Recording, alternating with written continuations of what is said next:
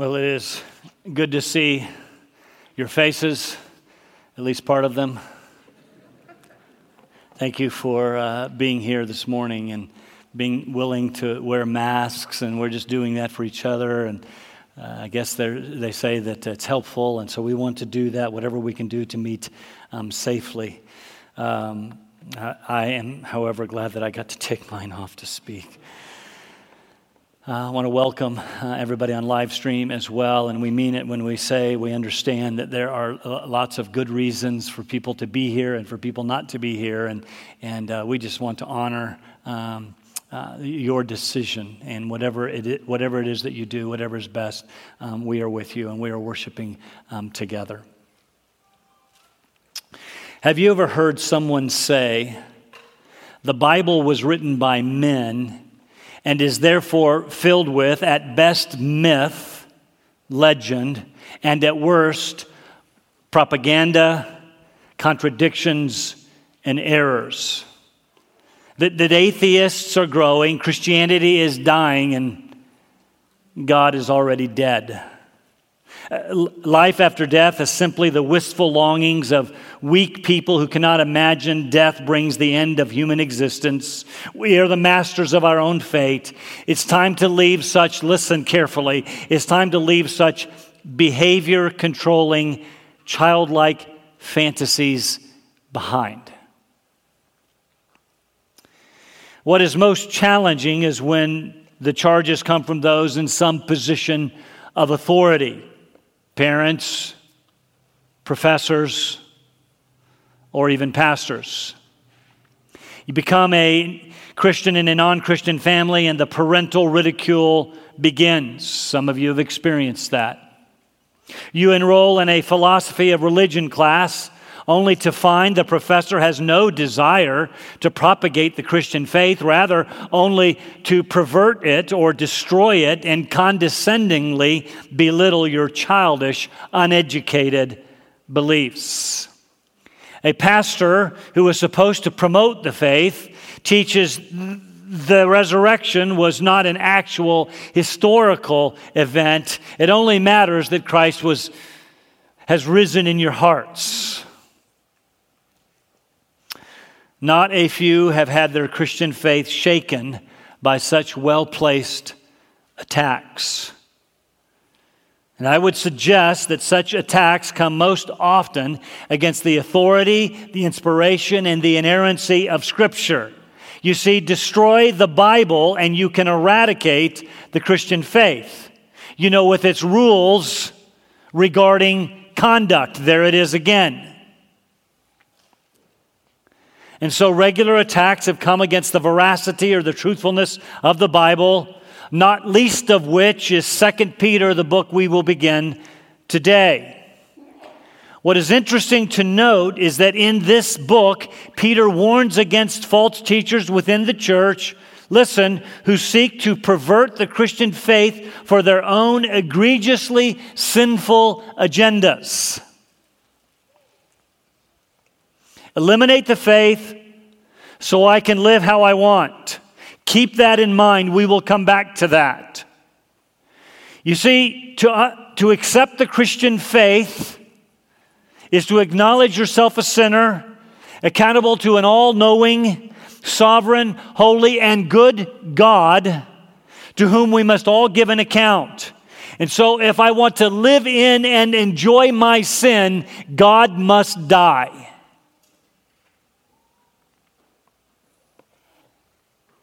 The book of Second Peter has been called, and I quote, the ugly stepchild or the dark corner of the New Testament.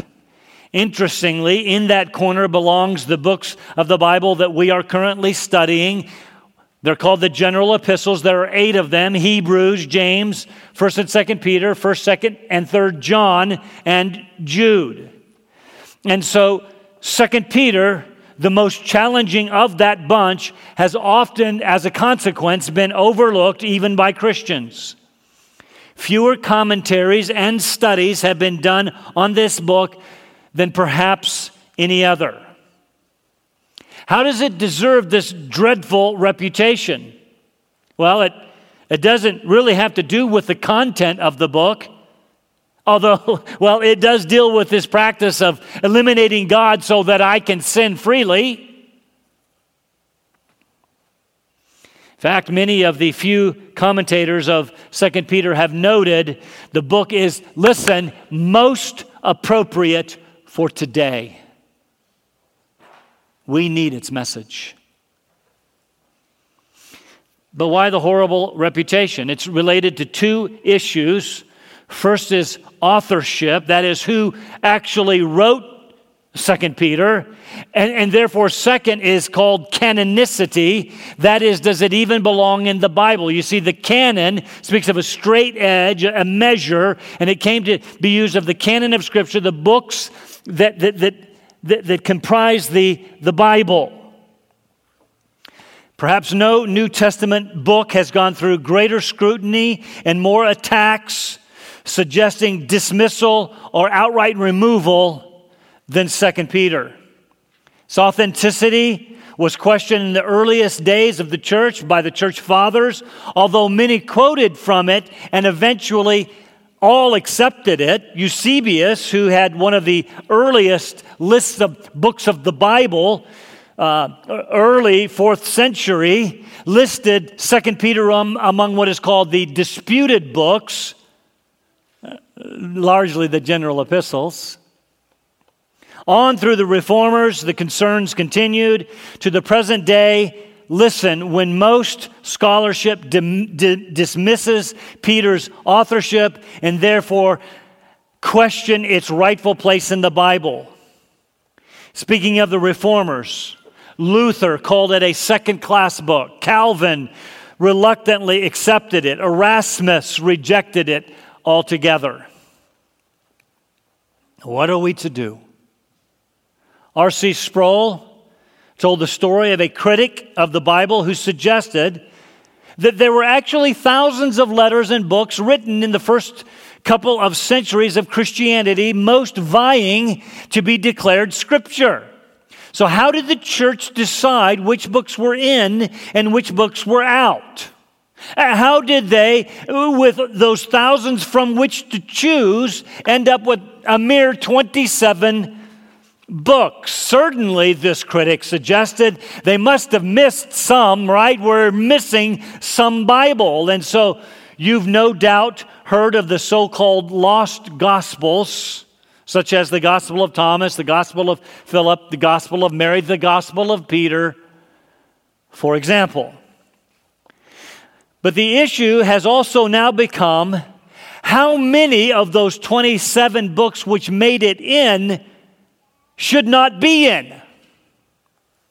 And so, through the last couple hundred years, especially, the Bible has come under constant attack through an academic process called higher criticism.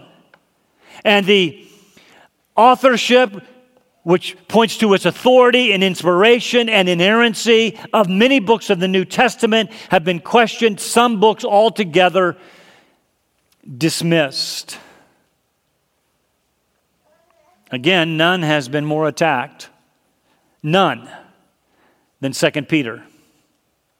As it relates to authorship, the first of those two issues, skeptics say, well, the, the Greek of 1st and 2nd Peter are far too different to have been written by the same guy. Never mind that both books say they were written by Peter. Besides, they say, the Greek is too advanced and too Hellenistic to have been written by a lowly Galilean fisherman. Further, they say, the subject matter of the two books is, well, it's too different. Never mind that it was written for two different purposes. Oh, also, Second Peter has 57 words that are not used in the rest of the New Testament.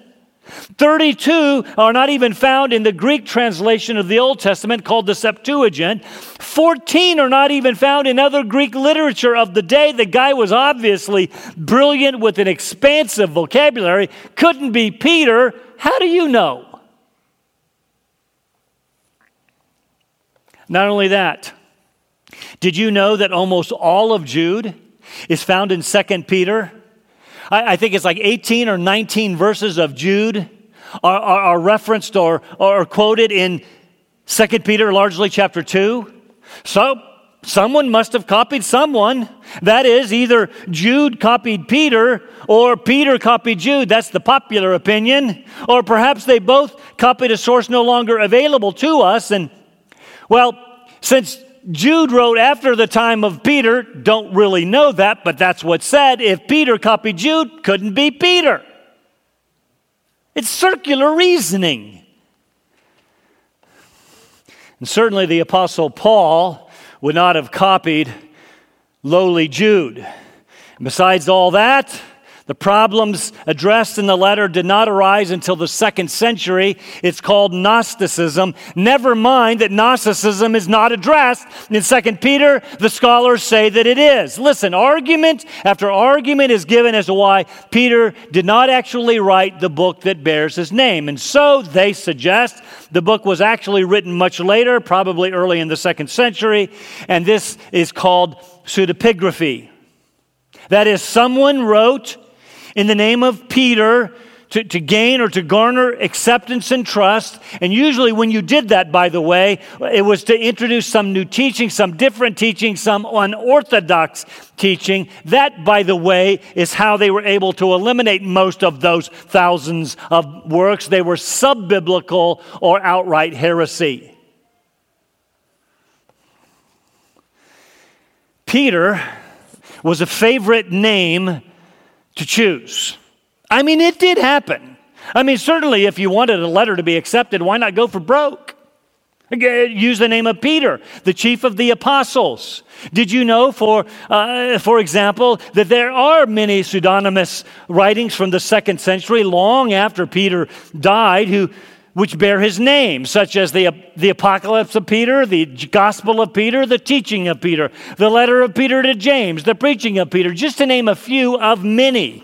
Books which obviously and rightly did not make it into the Bible.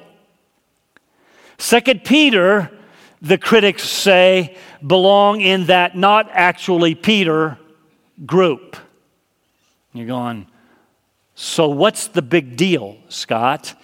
You see, further, they say, if the letter was not written by Peter, why it actually doesn't belong in the Bible, which leads to the second issue of canonicity, which means, of course, lowly people, let me educate you.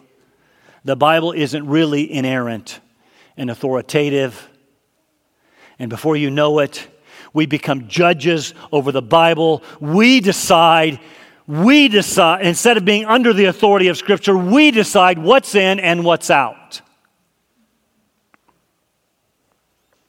You see that, by the way, in many modern issues. The authors of the Bible, for example, did not understand the complexities of gender identity and sexuality. So, those well intended but outdated passages on those subjects must be dismissed. You see how out of touch you are. I trust you have detected some sarcasm, since I do fully accept the authorship and canonicity of 2 Peter and the other 65 books of the Bible for that matter. Now listen, I over the last several weeks I read introductions from 14 different commentaries conservative commentaries, I might add, hundreds of pages, and every argument against Second Peter can be answered. Every one. Now, to be clear, all 14 of those books acknowledge that there are concerns. Consider these statements. Among all the books of the New Testament, none has been more disputed as to canonicity and authorship than Second Peter. No New Testament document ha- had a longer or tougher struggle to win acceptance than 2 Peter. Love this one. 2 Peter is often ignored because of its brevity. I had to chuckle because I want to make this bad boy last for six months. because scholars question its authenticity. If one were inclined to doubt the authenticity of any letter in the New Testament, it would be 2 Peter. And so here we are. What are we doing? I could go on. The point is, I want to acknowledge there are some challenges. But why do I, and why am I suggesting that you should accept the authorship and therefore canonicity and authority and, and biblical inerrancy of Second Peter? Well, let's consider what the internal evidence, this is what it's called, that is, what does the book itself say about the author? Well, first, the author identifies himself in the first verse as Simon Peter. Seems kind of clear. And, by the way, it is actually Simeon Peter that would have been his more personal Aramaic name used only one other time in the Bible in Acts chapter 15. Would someone pretending to be Peter use that obscure name? Or would he rather use Simon, which was more widely known? Unless, of course, it was Peter who knew his personal name quite well. The author, second, says he was a witness of the transfiguration. That narrows it down to like three. The author places himself on the level with the Apostle Paul. He calls him our, our beloved brother, my beloved brother. Whereas uh, in the second centuries, they spoke of Paul in very reverential terms. He called him my brother, he put himself on the same level. The author, and also speaks to the fact that he knew him. The author identifies himself as having written a previous epistle, likely First Peter. The author recalls the Lord's prediction of his death. That probably is a reference to John chapter 21 when Jesus told him, You're going to die.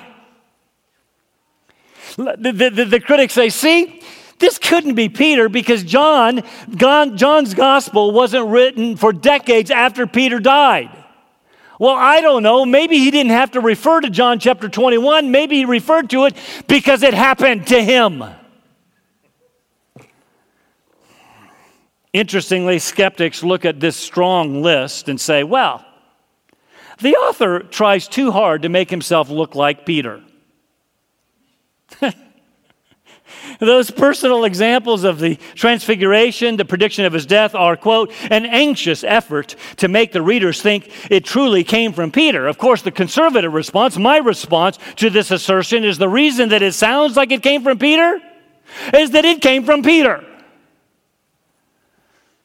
Second, what do we do with this off stated charge of pseudonymity or pseudepigraphy, which, by the way, literally means fake or bogus writing? Right there in your Bible. Well, again, the book claims to be written by Peter. If we believe in inerrancy, and I do, then this is a problem. Everything about the letter claims to have been written by Peter which means there is a degree of deception or error in the book. Second, authorship was a central concern, was a central concern to the early church when they put the New Testament canon, those books together. Authorship was one of the tests of canonicity. It had to be from an apostle or a close associate of the apostle. Would they knowingly have accepted a book claimed to be written by Peter when they knew that it was written by someone else, whoever it was? Why would they do that? Third, Paul himself cautions against this practice of pseudonymity. In, sec, in first, uh, 2 Thessalonians chapter 2, um, verse 2, uh, he clearly says, listen, you're going to get letters purported to have come from me. In other words, it's going to say from Paul, don't believe it. Don't accept it. He discouraged the practice. And lastly, very interestingly, in the early church, the Gospel of Peter, huh?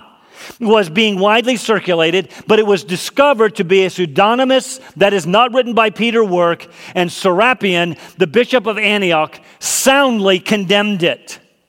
The problem was not that it, the gospel was explicitly heretical, it was pseudonymous and therefore not trustworthy. Listen to me very carefully. Despite what you've heard in your philosophy of religion classes, while the practice of pseudonymity was widely used in ancient times, that is true. There is not a shred of evidence that it was accepted by the early church. In fact, it was regularly and unanimously condemned. I could go on and on. Already have. But all of the arguments against Peter writing the book and therefore against it belonging in the Bible can be effectively explained. Do not listen very carefully to me. Do not let someone with a bunch of letters behind their names cause you to doubt your faith. You do understand that if they are attacking the Bible, it's because they're not even a Christian. Why would you listen to them?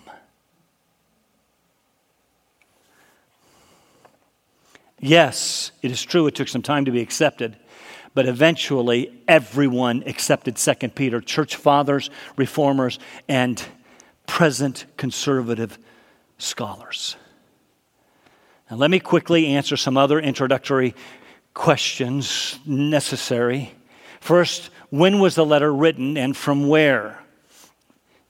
It, it, it, actually, we don't know for sure, but we can narrow it down. Early, reliable tradition places Peter in Rome during the last couple decades of his life. Remember in Acts chapter 12, after he was released from prison, went to Mary's house. Uh, Rhoda didn't let him in. We talked about that last week. That, that's the last we see him until Acts 15 at the Jerusalem Council. That's it. He disappears. Uh, we know from uh, Galatians that he spent some time in Antioch. Uh, we know that um, he probably spent some time in Corinth, but early, reliable tradition says he, after traveling about, he spent some time, his last years, in um, Rome. That same tradition says he was martyred during the persecutions under Nero, as was Paul, sometime before 68 AD. 68 because that's when Nero died. In chapter, if chapter 3, verse 1, which refers to an earlier letter, is 1 Peter, which was written about 63 or 64 AD, then 2 Peter, just we can deduce, was probably written between, six, if you're taking notes, between 65 and 67 AD. Again, from Rome, right before his death. Some even suggest that he was um, in prison when he wrote this, facing imminent death. In that respect, some call 2 Peter Peter's testament or his swan song, much like 2 Timothy is uh, to Paul. Now, to whom did he write? Again, if chapter 3 refers to 1 Peter, the earlier letter, then the recipients would be the five provinces of Asia Minor mentioned in 1 Peter chapter 1 Pontus, Galatia, Cappadocia, Asia, and Bithynia. Um, uh, but all he says when he writes uh, in, in verse 1 of chapter 1 is, to those who have received a faith of the same kind as ours. We're going to talk about that more next week, but all I can say very definitively is that Peter wrote to Christians, that means you. Why did he write? What was his purpose? This, this is extremely important, okay? So, so tune back in. Peter seemed to understand that his time was short and that God's people were facing some significant dangers, challenges. He wrote his first letter to speak of external dangers, opposition, and persecution from without. We saw that over the last several months, right? He wrote his second letter to express his concern of dangers coming from within, from false teachers. Very interestingly, the word false teachers is pseudo didaskaloi, fake teachers.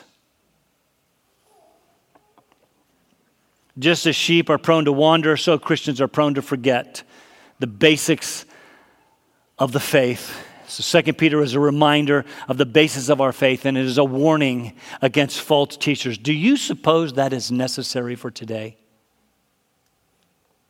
Let me give you a brief outline of the book that we'll be following. We'll see the next week, Lord willing, we'll see the uh, salutation, the introduction, then the, the nature of the Christian life. That is, be holy in, in chapter one, and then the warning against false teachers who were saying just the opposite. And then the third point in the third chapter, the certainty of Christ's return, leading to our conclusion. Now, I know that this has been a, a, lot, a bit of an academic lecture. I know that. Introductions to books usually are of necessity. But if you've tuned out, now is the time to tune back in for just a moment, as I've got just a little bit left. Again, the main issue is dealing with false teachers within the church. In doing so, he covers a couple of, uh, of other main themes that is, the deity of Jesus, most glorious, and the inspiration of Scripture. You see, because, which is quite interesting given the fact that skeptics want to deny this book. Main concern, however, is false teachers. In fact, consider this outline that structures the book around answers to these false teachers. Okay?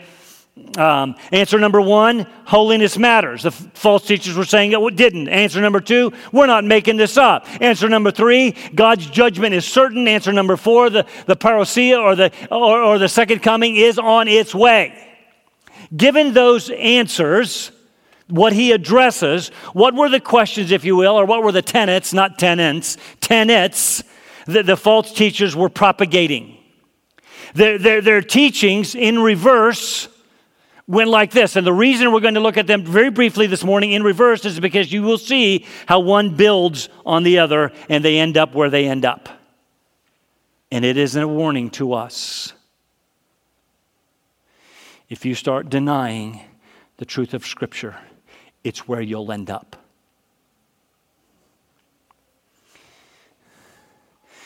They said four things. First, Christ is not coming back. We see that in chapter 3, again in reverse. This is obviously the central heresy that Peter deals with. The teaching of the scoffers went something like this It's been a long time. Come on. It's been a long time. Things have been the same since the beginning of creation. Jesus is not coming back. Where is this supposed coming that he promised? And they were talking about this in 60, in the mid 60s AD. It's been 2,000 years. Have you ever heard that before? Where is this promise of Jesus' return? We'll talk about that when we get to chapter 3, but Peter gives three answers to these scoffers to disprove them. First is the sovereignty of God. They were saying, this, it doesn't look like he knows what he's doing. He's not in control. He's never intervened. Everything's just the same since the beginning of time. And Peter responds by reminding them that God had indeed intervened in the past through creation and the flood. Have you ever heard the flood never happened? Have you ever heard creation didn't happen? Yeah. We conveniently forget the truth of Scripture because we want to deny the reality of God. He reminds them of creation, the flood, flood becomes the paradigm for the second coming. He destroyed the world the first time by water. You've conveniently forgotten that. And he's going to destroy it the second time by fire. Second way that he deals with it is the time frame of God. Peter says, you, you act like it's been a long time, but God's time is not our own. You know that. A thousand years like a day, day like a thousand years. That's his argument there. Uh, his sense of time is different. Don't be confused. And I would say to you today, and I'm going to say it over and over through our time together, don't be bothered by the fact that Jesus hasn't come back yet. There's a reason, which is the third one. God's patient. God is patient. God is waiting for people to repent. He's not willing that any should perish, but that all should come to repentance. But I want you to listen to me very carefully. There is coming a time when He will no longer wait. There is coming a time when the last person to be saved will be saved and He will come back, regardless of what you hear. Second, first teaching Christ is not coming back. Builds on that first one since Jesus, second one, since Jesus is not coming back, God will not judge us. He will not judge us now. He will not judge us in the future. Peter's answer God has always judged evil in the past. Peter mentioned several events in history in which God did judge. Remember the fallen angels? Remember the flood? Remember Sodom and Gomorrah? The point is, God has judged, and you better mark it down. He's going to judge again. Which leads to the third false teaching. The, the apostles have made up the second coming. Uh, it, it's not going to happen. Now, it's thought that the false teachers said something like this The apostles made it up to scare you into obedience, to control your behavior. Peter's argument, response, is his apostolic witness. We were there on the mountain when we got a glimpse of the divine majesty, a precursor to the second coming. Not only that, there is the certainty of God's word. The word speaks of the second coming. We can count on it for sure. The authoritative inerrant. Isn't that interesting that everybody today wants to assail the inerrancy and authority of Second Peter? No duh. Because they want to deny that Jesus that God will come back and judge. Which leads to the last one. Final false teaching and this is so relevant for today. This is the way it went. Since Jesus is not coming back, I mean, they, made it all up. There will be no judgment now or in the future. So here it is. We can live however we want. And for these false teachers, it was living in sexual immorality and greed, among other things. Peter's answers are found in chapter 1. Listen. Listen to me very carefully, brothers and sisters. Holiness matters. If you call yourself a Christian, how you live matters. Further, God has given us all the power we need, need to live holy lives, and our holiness will result in future reward. Do you see how relevant this is? What you believe impacts your behavior. Beliefs and behavior go together, they are inseparable. So if you want to behave a certain way, you must align your beliefs to do so. So, for example, for I suppose for most of us, if we believe there is a God, we believe He's coming back, and that He will judge, then we will seek to live our lives in such a way as to be found faithful. Of course, we understand the rest of the scripture on that point. The gospel teaches that we cannot live that way by ourselves. We are born sinners. And so that the same God in the person of his son Jesus came to die for sinners so that we could be forgiven, so sin could be removed when the judgment comes. Further, he has given us his Holy Spirit by whom we can right now live holy lives. We don't live holy lives to be saved, we live holy lives because we have been saved. Is this supposed to control our conduct? You bet.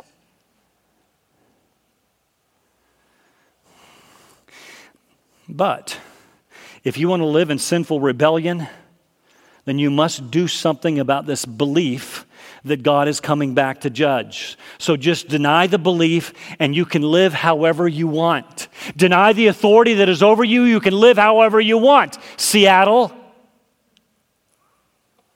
This problem is as old as the Garden of Eden. Did God really say? Deny what he says and you can do what you want. I cannot tell you how many I have known who rejected the Christian faith because they wanted to live in ways contrary to the scripture. And so the next time someone tells you Christianity is false, or there is no God, or the Bible is in error, or it is wrong, and now you know why I spent so much time at the beginning. The Bible is wrong. Understand that behind that desire, uh, behind that denial is a desire to live in sinful rebellion. Every time. The next time you want to reject a certain belief, a biblical belief, check your motives. I dare say, most of the time, a desire for sin is at the root of your rejection. The last thing I will say is this, and then I'm done. Some suggest that the reason 2 Peter is routinely ignored is because it's, it's just so negative, right? I mean, it exposes false teachers. You guys don't like it when I do that. When I name names, people come up, you used to name names. Oh, okay. It reminds us of holy living. It reminds us that judgment is coming, all of which are true. And as a pastor, it is my responsibility to warn you. Consider the words of Professor Doug Moo as we close. I close with these words. Most of us don't like to focus on the negative. I get that. Maybe that's why 2 Peter and Jude would probably come toward the last of most people's list of favorite books in the New Testament. We need to hear the negative now and then that we might be warned about the dangers and steer clear of them. Peter and Jude found themselves in situations where the negative was needed. Thus, Jude and Peter also wrote about false teachers. Pulling no punches, they labeled these teachers for what they were. Given the option of choosing on our television cable service or live stream, the kind of sermon we would like to hear on Sunday morning, not many of us would probably choose denunciation of false teachers. Tell me how to be a good father on Father's Day. But it might be the message we need the most.